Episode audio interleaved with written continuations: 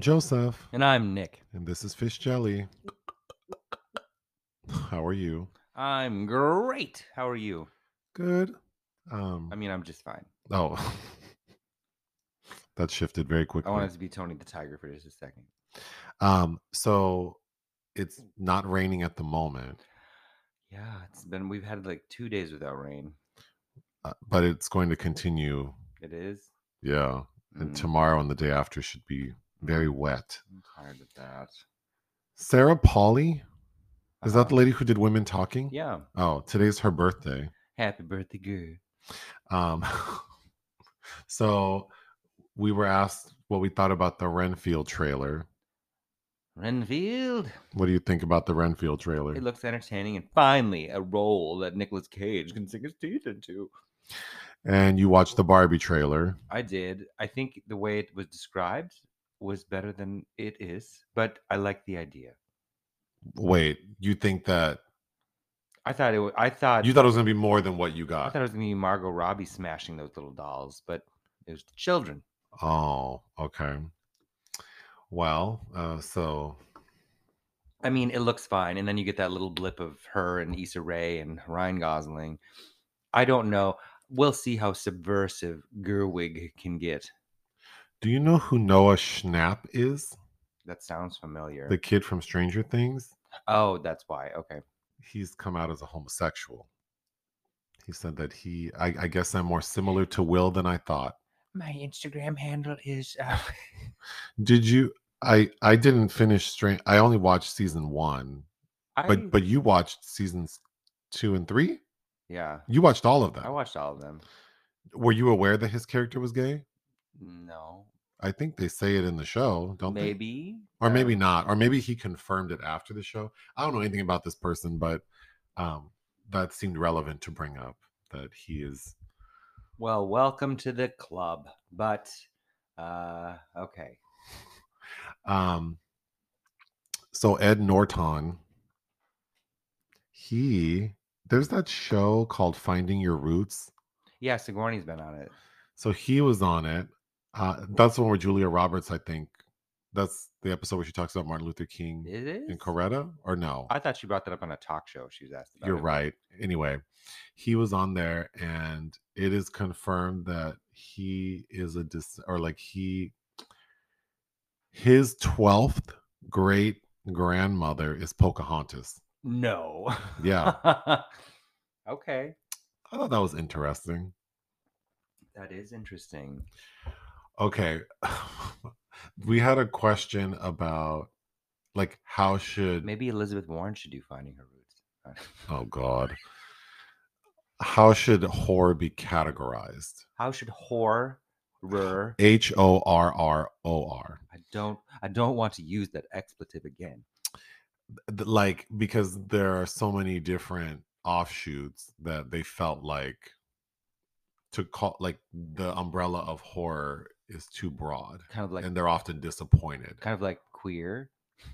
so do you think that horror should be broken up into many genres i yeah I think that if you have an interest in that i don't know that i like this question that's why i'm like having a hard time sure, but but I mean, how invested are you in it? And and of course, you can that can exist as a dialogue between interested people. But we live in a country where, you know, so much uh, other differentiate differentiations probably should be made first. So I'm not I expecting a lot of people. I don't know that I think like a category of film needs there's certain things like if I'm just I mean I'm looking at a bunch of hair products right now. I think that needs to be tagged and categorized properly so when people search through like a shop page, they can find something that has a particular fragrance, is intended for volume, is sulfate free. Like I think that makes sense to really break down so people can get an understanding of what they're buying since they can't use it first.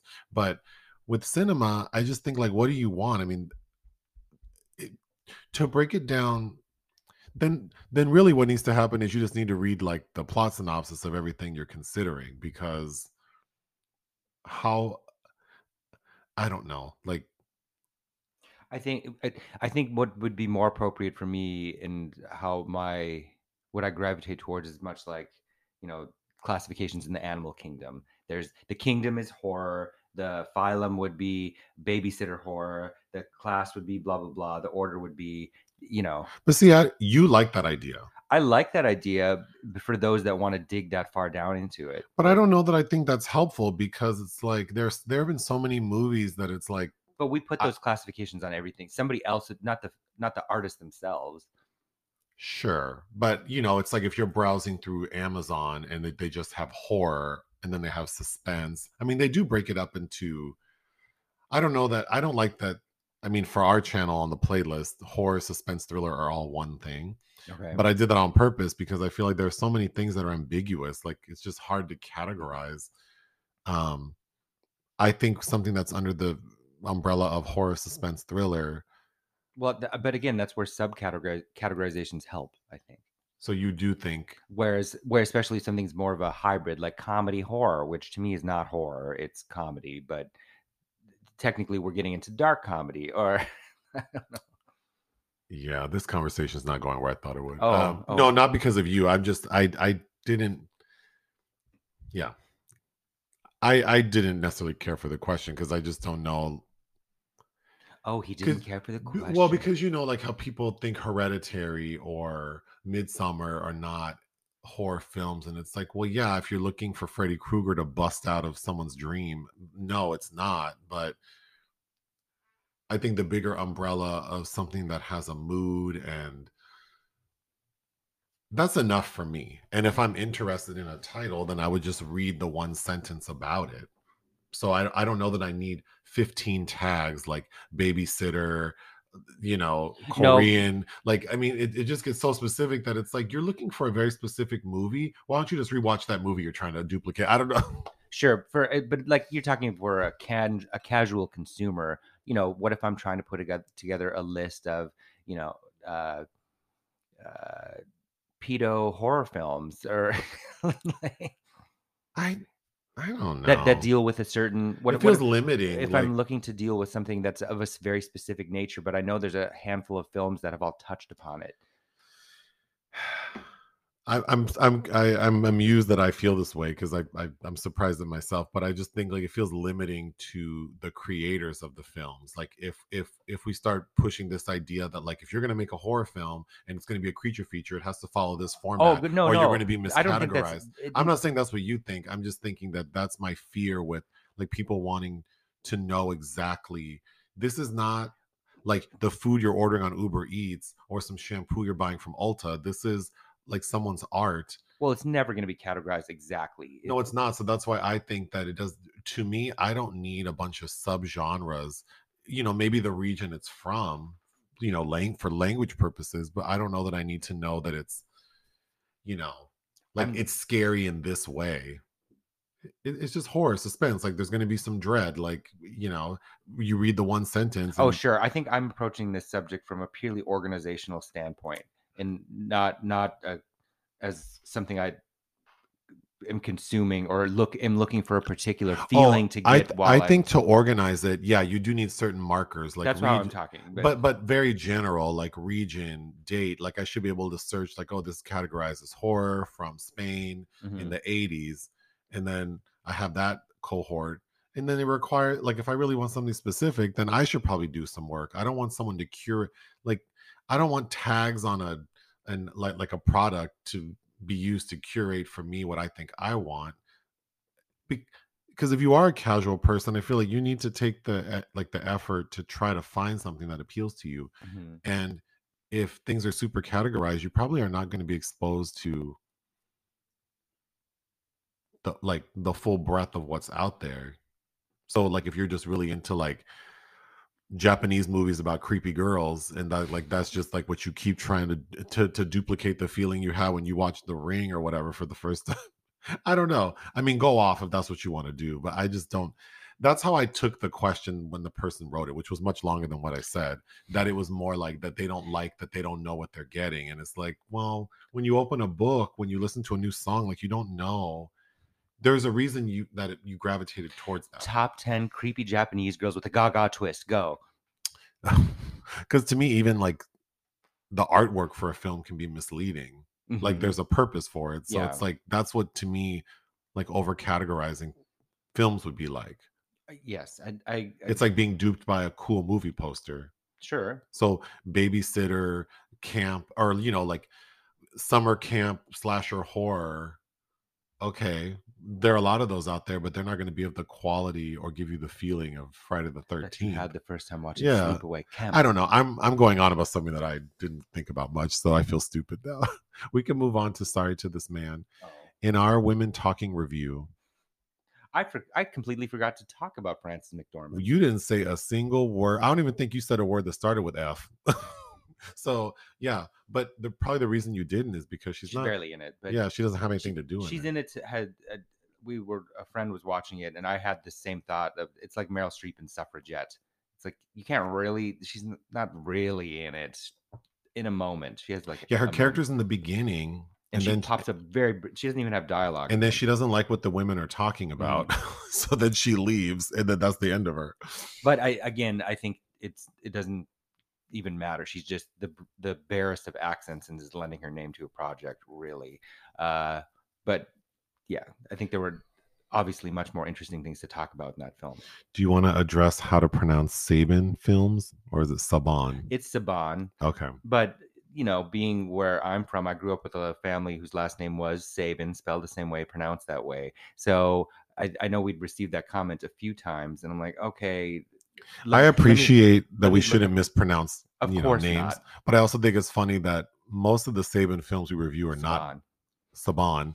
Are not good movies. So it's like this is what you're focusing on is how we said Saban when this movie's terrible, but okay. The man who created the Saban Entertainment Group is uh, technically Israeli American, so that is his.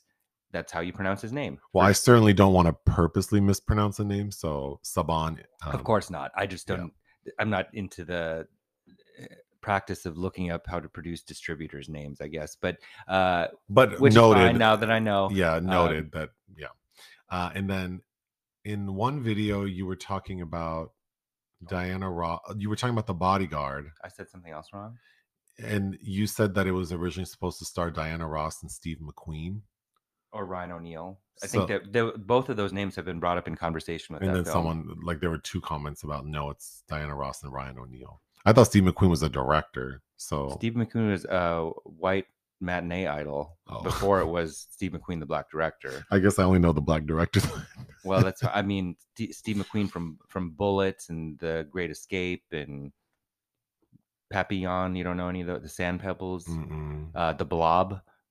I know there's a movie called the blob He's the star in that. Who's like a, a, a total grown ass man and is playing a high schooler. Uh, I yes, because Diana Ross used to date Ryan O'Neal, but there were other references to um, Steve McQueen being potentially in conversation for that film at one point as well.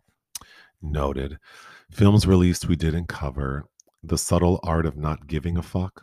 A documentary that came out like last Wednesday, uh, based on a book of the same name. It's a documentary about finding true happiness while embracing one's own flaws and limitations, directed by Nath- Nathan Price and featuring the man who wrote the book, Mark Manson. Grasshoppers. Uh, I might write about this for our site. Uh, Brad Bischoff debut uh, in the stars Saleh Bakri, who I- also just watched in Blue Kaftan and another film that's going to come up in today's conversation. And uh, that I, I don't know if it's because he played a, a gay character in Blue Kaftan, and I looked at him in a different light. But I'm like, oh, he's an incredibly handsome man. Uh, and I, I don't know if yeah again i don't know if i paid more attention because he played a, a gay character versus you know a vast filmography of straight ones but uh, this movie was kind of interesting but very indie. It's about these this immigrant couple who uh, this are kind of squatting uh, and having a difficult time in this fancy resort community where everybody's on vacation and they decide to go enter each uh, residence since no one's home and have a drink. And so by the end of it, they're really drunk and maybe kind of starting to deal with some of their issues. And of course, not being able to have children and blah, blah, blah, blah, blah. Will remind you a lot of things, such as Who's Afraid of Virginia Woolf. But uh, I didn't love it, but it's, it's interesting for a, a limited uh, uh, independent film. Hmm. And then Alcarràs. Alcarràs by Carla Simón uh, from. Oh, I thought that was Carly Simon. Carla Simón. Okay. Yeah, well, I didn't have the accent on. um, that won Berlin uh, in 2022, and it opened this weekend. Uh, was also Spain's uh, submission for best international feature, uh, which I liked well enough. You know, last year Berlin was kind of a weak crop, and Alcarràs did stand out. I don't know, whoever's hailing it on the, as a masterpiece on the poster apparently hasn't seen a lot of film, but it's very uh, familiar and similar to a lot of other films. That basically this family uh, of harvesters that finds out that, that have been there for generations, but they don't actually own the land because grandpa never got anything in writing about it. So they're about to be evicted. And, and then what they're going to do. And the, uh, also some other unrest going on in the industry in, the, in this region of the country. Um, again, good performances, uh, good writing. If you've seen any kind of film, you've seen this story before in some shape, way, or form. Uh, but it's fine. That, that opened this week. I, I, didn't even ask you if you wanted to watch it. Oh, um, one second because I just learned something interesting. All right, so movies we watch for fun. Uh, I put on Jack Frost, or you did? Uh, I think it was a mutual decision. What did you think of Jack Frost? I hated it. Oh, I thought it was funny. Because it seems like the people who made it knew exactly what they, you know, were they knew what they were doing. And I think all the years that I saw the poster, like in the video store for Jack Frost and online, I assumed it'd be like this super low budget, like unbearable film to watch. And the production quality is actually pretty good. I they did a little with a, a lot, or they did a lot with a little, yes. which I think is apparent, but it gets tedious. Uh, sure. I was very amused uh, by it, uh, more so than you apparently. But I, I, I think I was pleasantly surprised because I assumed it would be like schlock. Yes, um, and I, I want to go back to something quickly, and not that you know uh, I didn't have time to duly research this because uh, it's just always been in my head movie. But if you uh, Google Steve McQueen, Diana Ross, The Bodyguard, Wikipedia does uh, immediately come up as Lawrence Kasdan wrote the film in the mid 70s originally as a vehicle for Steve McQueen and Diana Ross. Oh, okay. So yes, his name was in conversation culturally with that project in the 70s. According to Wikipedia. Well, which anyone can post on, but whatever. Well, there's another article from 2020 from cheatsheet.com, uh, which references that as well. I think that if you go back in the trades, I bet you find that somewhere. Sure. I mean, okay. Um, whatever. It didn't get made with them. Uh, you watched a movie called A Hard Day's Night? Uh, yes, the mockumentary about the Beatles, which Spice World is trying hard to be. Uh, directed by Richard Lester, who won the Palme d'Or, I think just two years after this for the knack and how to get it, uh, which I also recently watched and talked about, which I'm sure you don't remember. And then we watched Richard Lester's uh, The Ritz with Rita Moreno recently. Mm-hmm. Anyway, yes, it's the Beatles starring as themselves. Uh, you know, this movie is hailed as one of the best of its kind. It's on all kinds of uh, prestigious lists. I was amused, but also kind of minimally. I do like the Beatles catalog, I guess. Uh, I, to, to be honest, I was a little bored, but uh, I, I, guess knowing their impact and that this is at the height of Beatlemania, I can understand why people were so intense about it the UFO incident, uh, which I reviewed for our site, a Blu-ray release from Kino Lorber. I think the Blu-ray came out in June. I'm way behind on things I get, uh, but we watched this together. Yeah, uh, I I would say it's worth a watch if it's easily accessible. Uh, it's James Earl Jones and Estelle Parsons. Estelle Parsons playing it's based on a true story of a couple an interracial couple who claimed they were abducted by aliens and it's told from the perspective of their therapist attempting to like through hypnosis try to understand like what what their experience was because certainly the therapist is skeptical that aliens abducted them. And there's some inconsistencies in their stories, particularly from the wife, who maybe conflates like a dream hmm with what she thinks happened by being abducted with aliens. And then for the husband, I, I think it's safe to assume that some trauma related to being a black man in the 50s hmm 60s probably. Um, Well, and being part of an interracial couple uh, that's in a very white community. certainly probably influences mental health and and how he saw things and how he's interpreting and maybe they're having this shared experience that they're choosing to as a way to kind of work out I, I think the trauma that they're experiencing but of course you know the story is you know it's based on true story so obviously the ending is very clear which is we've never discovered aliens so Mhm. we know that you know there's no answer to the question except that the, the therapist seems to believe that this is just uh, sort of a shared experience that they've created Mhm. to deal with whatever traumas and anxieties they have. But unfortunately, I, I think the film's pretty dry up until the climax. I mean, I guess it's a climax where we get a scene where the therapist has the husband and wife under hypnosis in separate sessions, and we Mhm. hear them sort of explaining what happened, and they're crying. oh my god And it is, I mean, it's uncomfortably funny. Yeah.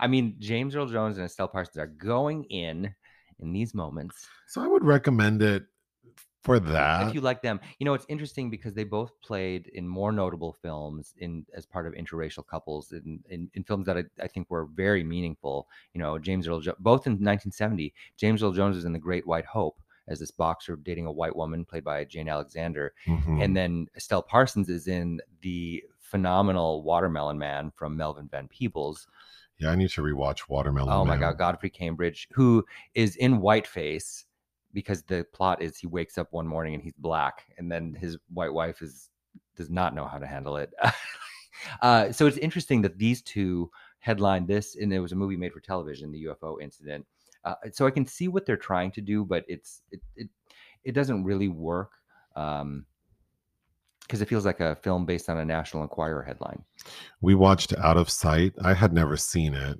i haven't seen it in probably damn near 30 years You really liked it. I did. I think it's one of Jennifer Lopez's best uh, performances uh, before she's trying too hard. She's not overly stylized yet. Eh, uh, do I agree it's her best performance? Sure. I don't- not- but I don't think it's difficult. I don't know It's like being the smartest Kardashian. I don't best. No, she has some good Selena. Uh, I I would say maybe Selena's probably my favorite performance of hers. I know people like The Cell. the cell. Yeah. I think The Cell looks cool. I don't know that I think she's great in it. sure. Um, but I, I I would agree. Her work in Out of Sight is good, and I think I don't know that I really ever thought mm, George Clooney was handsome, but in this movie, I think he's very handsome. He is very handsome. Yeah. the story's kind of ridiculous. It was definitely a fun ride. hmm I like Ving Rhames. I always like Ving Rhames, but yeah, I you liked it more than I did, but I do think it's good. Mhm. And if a person hasn't seen it, um, which I can't imagine anyone who's interested in George Clooney or Jennifer Lopez hasn't seen it. Well, you know, and it's on the verge of a lot of things because this is Soderbergh, and it, it's right before much greater hits, the like the Ocean's Eleven films, right? And it's before Jennifer Lopez's. It's before her first album.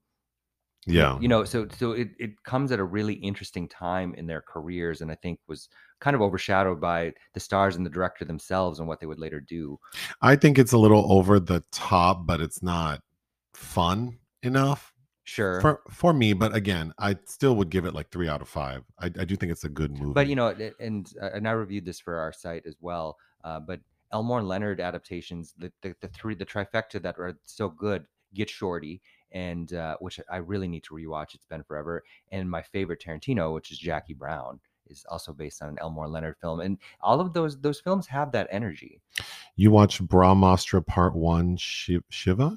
oh god this was really hard for me to get through um it's part of a planned uh universe uh, indian fantasy film uh, directed by ayan mukerji and i watched it because i interviewed the actor uh, Alia Bhatt for Gangubai Kathiawadi, like a filmed interview for a Q&A because she just had a kid and she couldn't travel here and they're trying to amp up that film's uh, Oscar potential because it, it got a, a decent amount of buzz since it premiered at Berlin last year.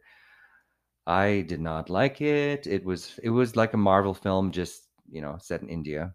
Hmm. You watch Joyland? Uh, I missed this at Cannes last year in UCR. Uh, Un Certain Regard, uh, it is Pakistan's official selection, I think, uh, for the Oscars.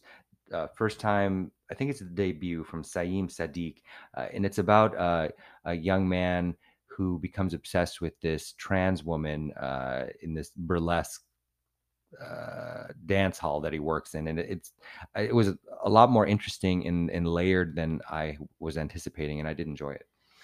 Identification marks? None. There's a Jerzy Skolimowski uh, retrospective going on right now. Uh, and I was going to see this in the theater, but Mubi uh, had an advertisement for it, so I watched it. It's it's Skolimowski's debut in which he stars himself in a character that I think playing a version of himself three times. It's about a, a, guy that's about to enter into military service, and it's his last 24 hours before that happens. Uh, it feels very French New Wave, it, it, it it really has that kind of energy. So reading about it, it was no surprise to learn that Godard championed Skolimowski from the get go. Good guys wear black. You watched part of this with me. This was terrible. Uh, I don't recall with Chuck Norris. Oh, that was hard to. Oh. Chuck Norris is not. I mean, his from the neck down, he's very impressive, but the hair and the face and that hair is his acting is crunchy. Well, he oh. can't. He can't. I like how you purred that. Uh, yeah, he can't act his way out of a bag. Uh, which is what what's his name said about Marilyn, and I don't agree with. Um, oh, you. I mean, if you're going to use that same, ex- well, yeah, no. I mean, this is bad acting. Um, it and it also has Anne Archer, which I guess was I was kind of interested in, and she's acting like a little girl. Uh, and oh God, who else is? I'm forgetting who else is in it, but I, I think it was an, an disappointed because it's directed by Ted Post, who directed this gloriously terrible film. Well, it's not terrible. I think it's great. Uh, the Baby with Ruth Roman, which if you haven't seen The Baby from 1973, get out there and see it. Uh, and he also directed a Planet of the Apes sequel, and I think Magnum Force, one of the Dirty Harry movies. So my expectations for this, even though it starred Chuck Norris, were a little higher than what it gives because I, I, hated it. Blue Bayou. Uh, Justin Chon's third feature, which I missed at Cannes 2021. I think because by the time it, I missed at that festival, and by the time it came out, I was somewhere. I think it was in Venice.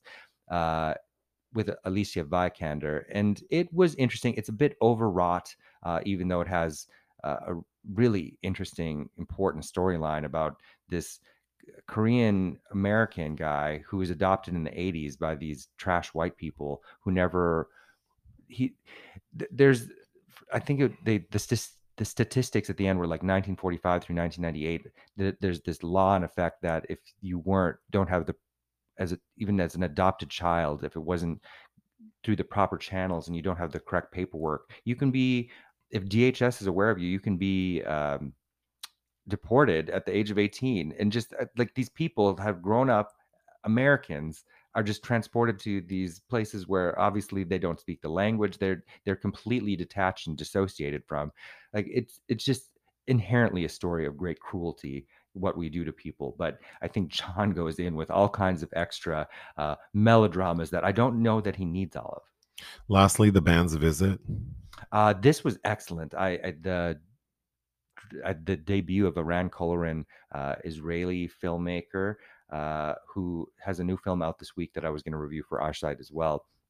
And I just never seen it, even though it stars Ter- uh, Tariq Saleh, who I just referenced, and this is him, you know, in 2007, and uh, an actress I love that is dead now, uh, Ronit Elkabetz, uh, who just a beautiful screen presence who is also a fantastic director writer um, I, I, was very entertained. It's a very it's about this uh, band of police officers this musical band from egypt that uh, are stranded in this small town in israel uh, on their way to a performance and uh, a very human touching story.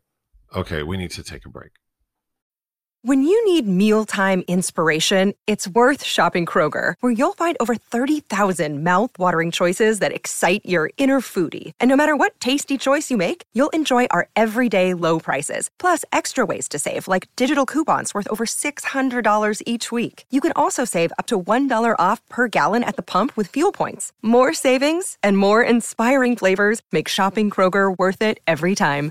Kroger, fresh for everyone. Fuel restrictions apply. Okay, apparently in me rushing you, you made a mistake. So what was that Yes, mistake? rushing for the break. Uh, Tarik Saleh is the the director of the Nile Hilton incident, uh, and I meant Saleh Bakri, who I referenced earlier in this conversation.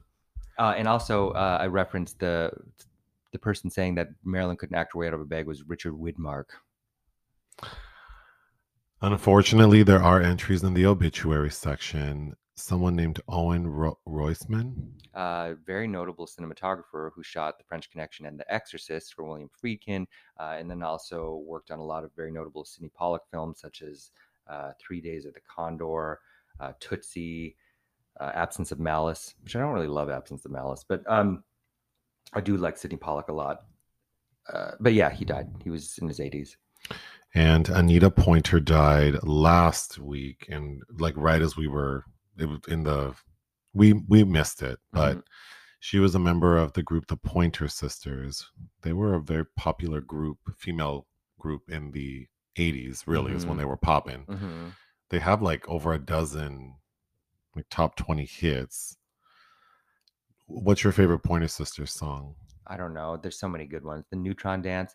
My early uh, childhood memories is buying a tape, a tape at a garage sale, like as a small boy with my mother, and really liking uh, is it Slow Hand? Oh, yeah. It's like, that's not for kids. My mom's like, I don't think this song's for you, but uh, he likes it.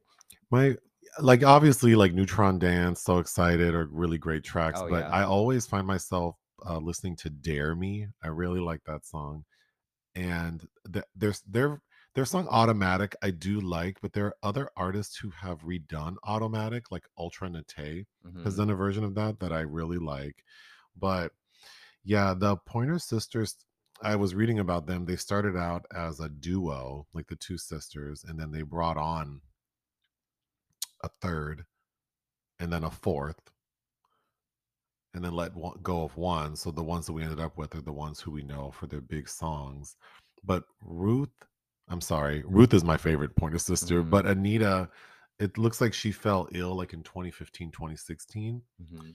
because they were still touring uh but they were having to use like ruth's like anita was on tour with them but ruth's like granddaughter was also part of the group but i was reading that because ruth was on season six of the masked singer which i did not know so now i have to watch season six of the masked singer to see ruth pointer but originally it was supposed to be ruth and anita Oh, but she couldn't because she was sick and apparently she died from cancer. But um another thing about anita pointer that i remember is she has her own episode of lifestyles of the rich and famous. I think I've seen that because I remember looking you showing that, showing her house. she's so fabulous and you know i think i really like ruth's voice it's kind of gr- gravelly and deep and anita has more of like a belty singer's voice Mhm. and you know people would always comment on their appearance that they weren't the most attractive bunch of ladies which i don't agree with i think anita was beautiful Yeah, uh, yeah. so's ruth um Haters, they're haters but anyway including yeah. amongst them Jody Watley. Oh yes that's true look it up but um yeah so she's no longer with us all right the secret movie it was your choice I w- was gonna watch something else, but we ended up being a time crunch, and the film I wanted to select, which I guess I'll kick two weeks ahead of time, is longer, i mean this one was nearly two hours so how long was that other movie 159 minutes. Oh God. Well, the film you chose is the 1987 British film directed by Stephen Frears, Mhm, Prick Up Your Ears. mhm. Which is supposedly a, a phrase that means uh, the depending on how you say it, like prick up your ass. So Prick Up Your Ears arse. is the title. It's uh it's based on a play Mhm. and it's about the playwright Joe Orton Mhm. and his lover partner Kenneth Halliwell. Mhm. And the story's I was not familiar with this gentleman or these gentlemen, but the story, as it's told in this movie, is pretty basic. These two guys meet um, when they both uh, attend the Royal Academy of Dramatic Arts as like young men. Mhm. They develop a relationship. We see they've been together for 10 plus years. And during that time, Joe has become more notable than Kenneth as an artist. And Kenneth has grown to resent him. In the movie, Joe is played by Gary Oldman Mhm. and Kenneth is played by Alfred Molina. And I I mean arguably Gary Oldman's more attractive in the movie and that's how his character is supposed to be like the more desirable one. And Kenneth his resentment builds up he becomes a recluse he has high anxiety he's paranoid very frustrated. Joe is hypersexual Mhm. constantly looking for sex and we can talk about it. But it all leads to now that you know Joe's success is growing and he's making money and clearly Kenneth is unhappy. One night Joe comes home and asks Kenneth like what if we break up? Cuz maybe we should. And Kenneth gets mad. And Joe goes to sleep and Kenneth bludgeons Joe to death with a hammer and then kills himself with a drug overdose. So that's the story we're told, and it's told via, well, two methods. One is that Joe kept a very detailed journal. So there's a biographer played by Inconceivablish. What's his name? Wallace Shawn. He is this. Bi- Inconceivable. oh, inconceivable. he plays this biographer who is working with Joe Orton's agent, played by Vanessa Redgrave Mhm. to help him understand who he was so he can write this book. So she's sort of narrating, and then we're sort of getting stories that are plucked out of the journal. I really like the construction of the narrative. I do too.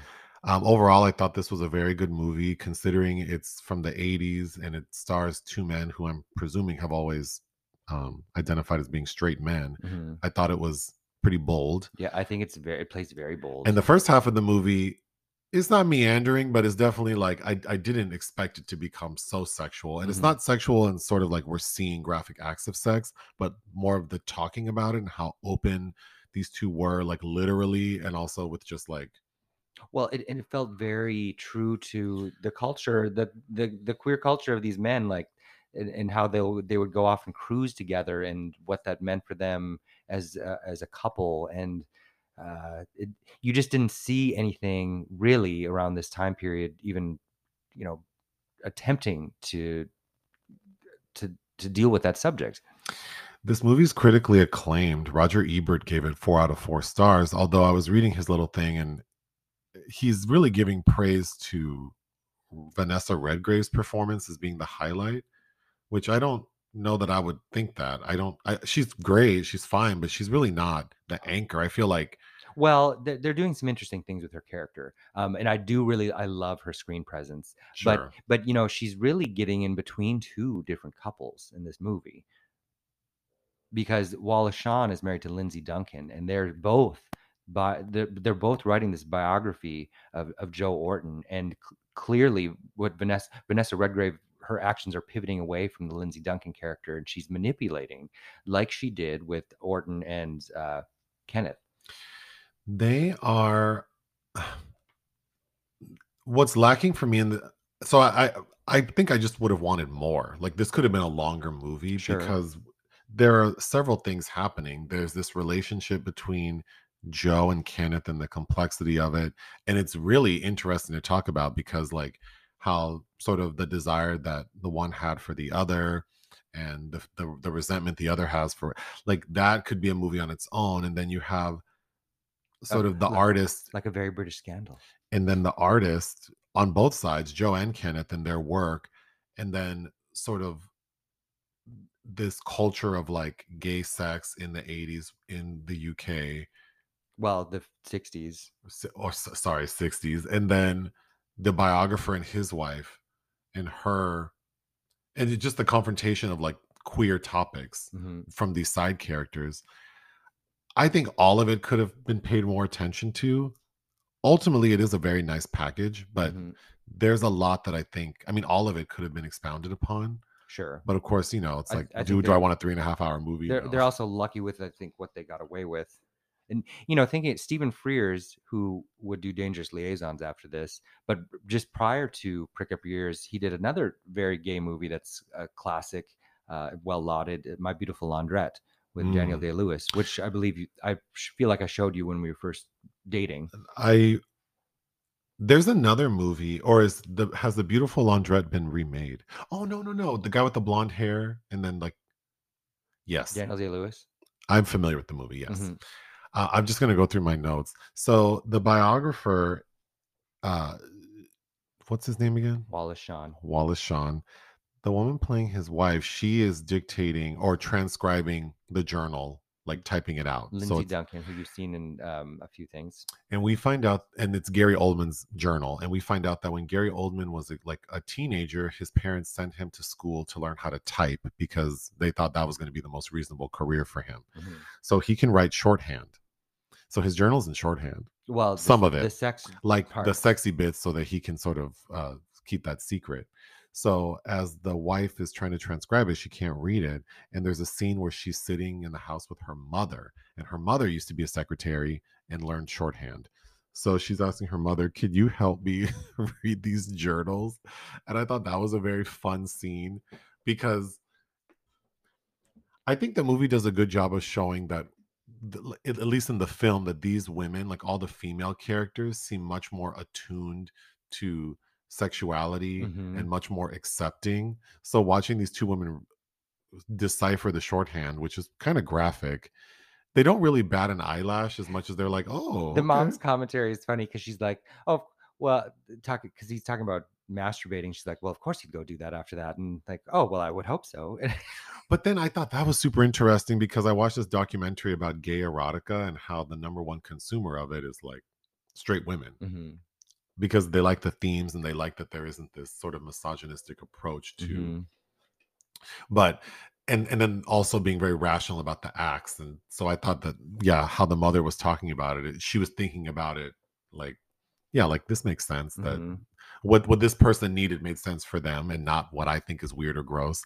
Um so when Kenneth and Joe meet at the Royal Academy of Dramatic Arts, there's a scene where they're on stage rehearsing. They're doing Or an acting They're, exercise. yeah, they're doing an exercise, and the teacher tells them because it's important to know, I think, that Alfred Molina is deliberately sort of supposed to not be very appealing. Yeah, and and looks older than he is. Doesn't know how to style. He's There's even to- commentary yeah. saying like, "Oh yeah, he's old. He looks older than he is, and he's styled like he doesn't look good no. compared to Gary Oldman, Mhm. who I think looks like the the real life person's not exceptional, but I think he's meant to be like sort of a twinky little Yeah. cute thing. Like the norm that people seem to be, you know, attracted to. So when they're doing this acting exercise, the instructor says like, pretend you're holding a cat. Hmm So each of the students is holding a cat and tossing it to one another. And when it finally gets tossed to Kenneth, Alfred Molina's character, he basically like strangles and kills the cat, Mhm. the, the fake cat. And that's when we see Joe gravitate towards him. hmm But during that period, of course, Joe is trying to uh, present as being straight and he has a girlfriend, but he is, um, I mean, seemingly aroused by this dark side to Kenneth Yes. And i think that's how the film is trying to show like their initial attraction because obviously it would make sense that kenneth just finds joe attractive but i was struggling with like what did joe see in Well, he, kenneth he offered. He was the an older gentleman that, eh, not that much older, I don't Mhm. think, but but offered him a certain way out of where he was from. Right. Like there's they reference uh, Eliza Doolittle, which is of course based. Uh, My Fair Lady is based on George Bernard Shaw's Pygmalion, but about this artist creating a, a creature that you know will then usurp them. And there's that whole A Star is Born energy. Like one's on their way up, the other is on their way down. Uh, but to me, and it doesn't directly say this, but my interpretation of why they stayed together so long is partly because Joe Orton felt like he owed this man something because he he kind of acted as a succubus. He he suck he gleaned everything that he could to recreate himself, cast himself in a new image, and become this you know uh, playwright that many consider brilliant. I think that's a good interpretation that Joe felt guilty, like he owed this guy something, eh, but he's giving him so little, which is like we can just be together. I Mhm. don't really do anything for you, and I'm living my own life, but you you still get to be with me. Well, and then as he becomes famous, you know, as as a hanger on, uh, Kenneth, there there are certain. Um, what, what's the word I'm looking for? Why you would stay in a relationship? There are certain um, Benefits. benefits from benefits uh l- like you know because joe orton was also writing the script for the beatles for a film and th- there's a, a lot of uh, energy placed on the potential excitement of getting Well, yeah, Kenneth.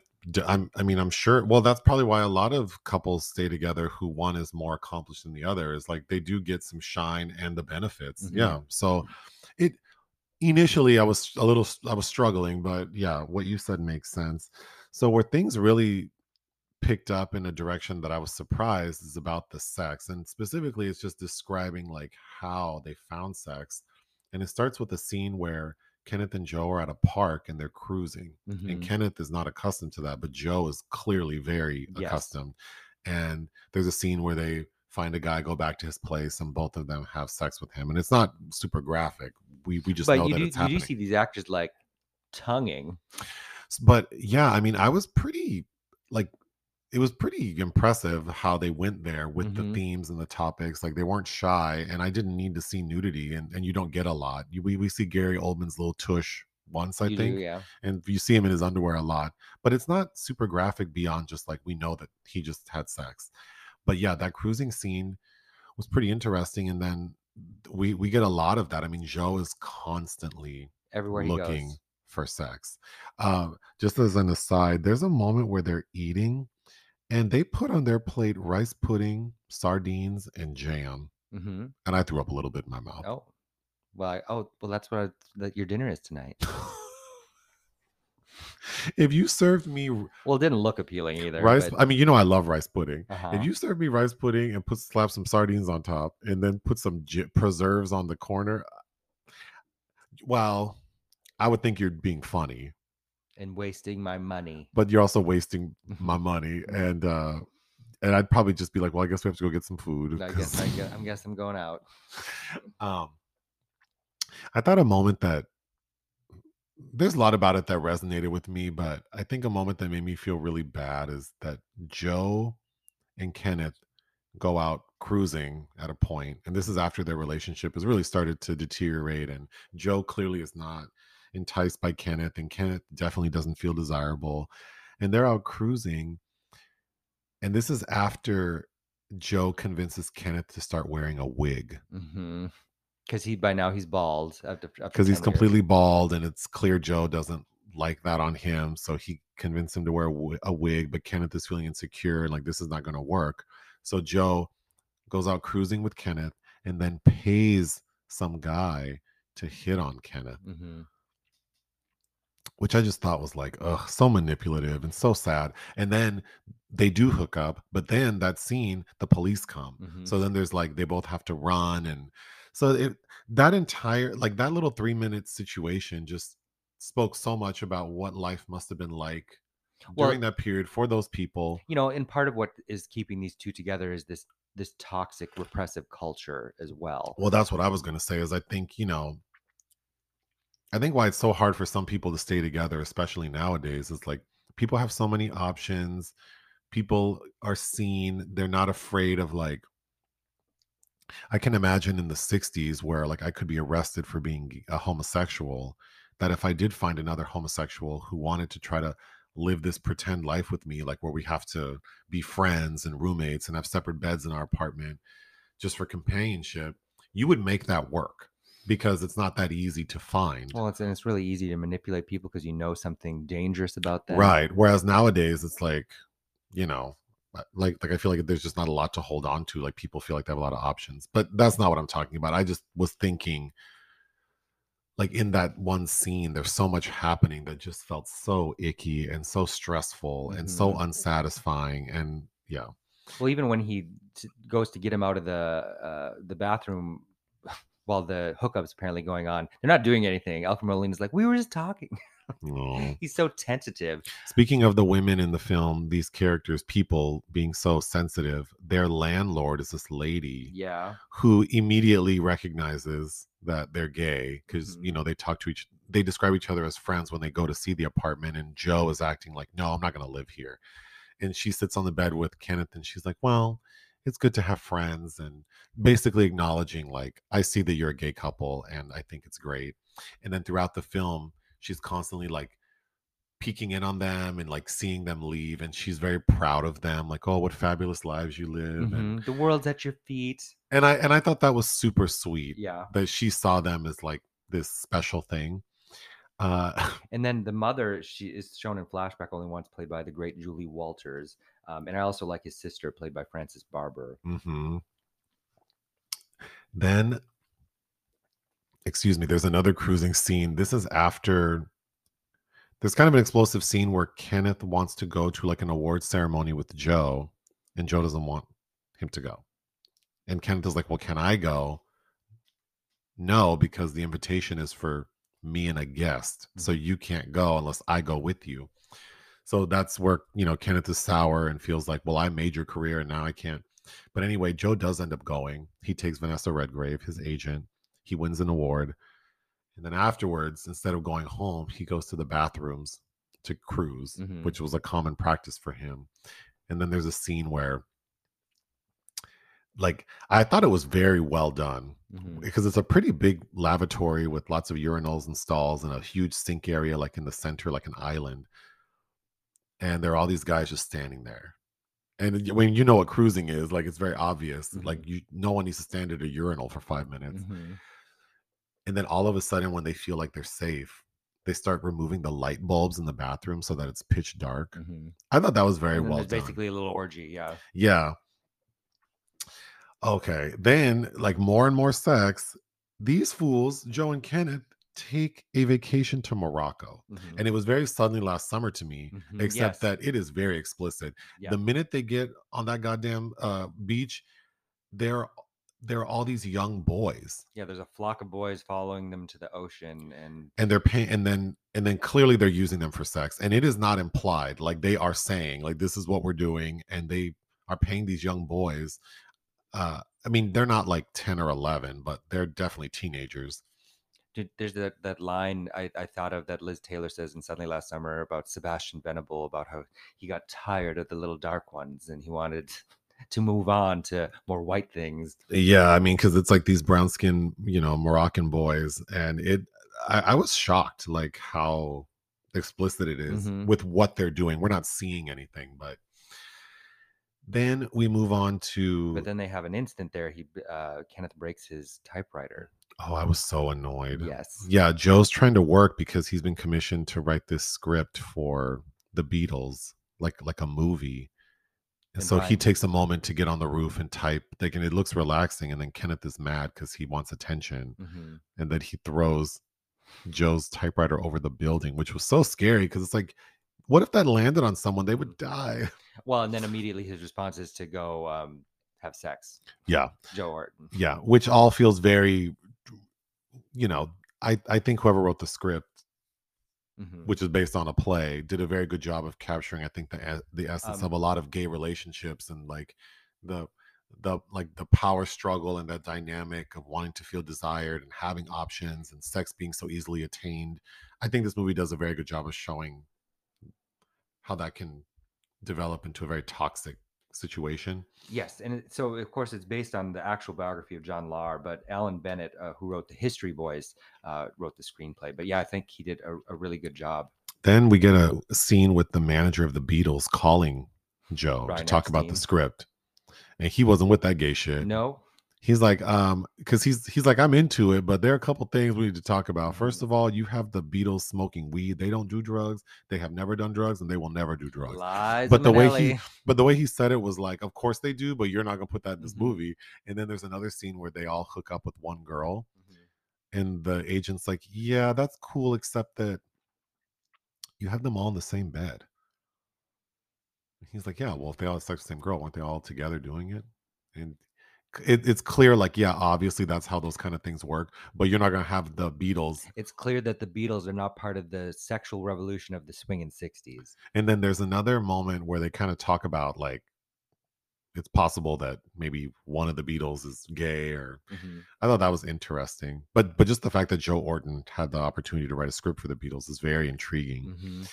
um I oh, so um, entertaining Mr. Sloane and Loot are his bigger his big plays. You know, he's murdered when he was 34. There's a film version of Entertaining Mr. Sloane from 1970 starring Beryl Reid, which I, I own and I've seen, and it, it is enjoyable. we have five minutes left Oh. um i did want to say i i think probably the funnest moment of the film is when the mom dies and the family goes to her viewing and we see joe with his sister and their relationship because it's like it's told in flashback obviously because the film open like like we know that the the the film opens with the biographer meeting Vanessa Redgrave. So this mm-hmm. is like they both have already died. So it's flashback, but then we get like flashbacks within the flashback, and we we can see that the relationship between Joe and his sister and how she kind of always knew he was gay and she really loved her brother and probably was concerned for him and wanted him to be more authentic, but they're like kind of like laughing at the funeral.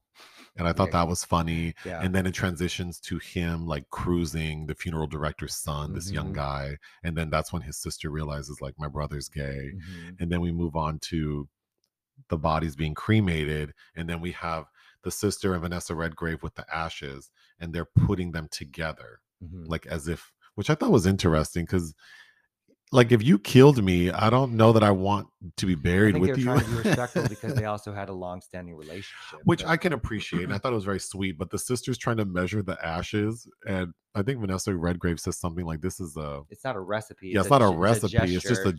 gesture. Like, why are you trying to measure out tablespoons of ashes into the thing?" the, the thing about with the the mother's funeral too is she didn't have her teeth in the casket because Oh, they were playing with her dentures. That was funny. misplaced. So Gary Oldman takes the dentures and gives them to this young actor uh, Right before he hits the stage. like gives him his mother's teeth, and that's actress played by Steven Mackintosh, uh, who's in another uh, very interesting queer film called Different for Boys. what would you give this film? Is it different for boys or different for girls? Uh, I give it four out of five. I, I think it's fantastic.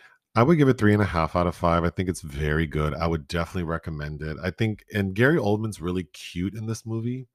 Um, is. So it's fun to see him in this kind of role. Well, young and early in his career, and you know, a, kind of a ballsy move for all these people to do this at this time. Yeah, but uh, you know they're also European, so I feel like there's a little more.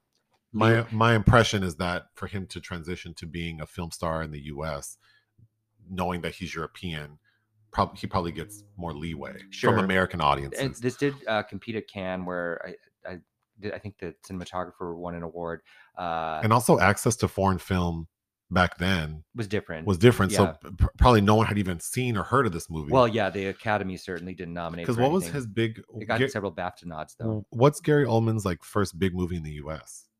Oh, The Professional, maybe. When was that? like '94? Oh yeah. So Or- I mean, who knew about Gary Oldman, this gay movie from seven years prior, like in, in the U.S. uh, I'm sure you know he has a really memorable role in True Mo- True Romance. I think a year or so, or a year or so before that. But Well, this was a good choice. Um, we have 90 seconds left. Uh, Do you have a quote for us? uh, from Joe Orton, Well, before you read the quote, uh, do you have any? Uh, what are we watching this week? a Nia Long film called Missing, and oh, uh, House Party. House tomorrow. Party, and we have a couple of videos dropping. I know. Uh, uh, I'm Saint Omer. I'm hoping you watch this this week with me because it opens next week, and that's uh was on my top ten of the year. I'm aware, yes. But go ahead and read your quote from Joe Orton. with madness, as with vomit, it's the passerby who receives the inconvenience. Oh, that's yeah, that's true. Do you have anything else? No. Ta ta. Huh.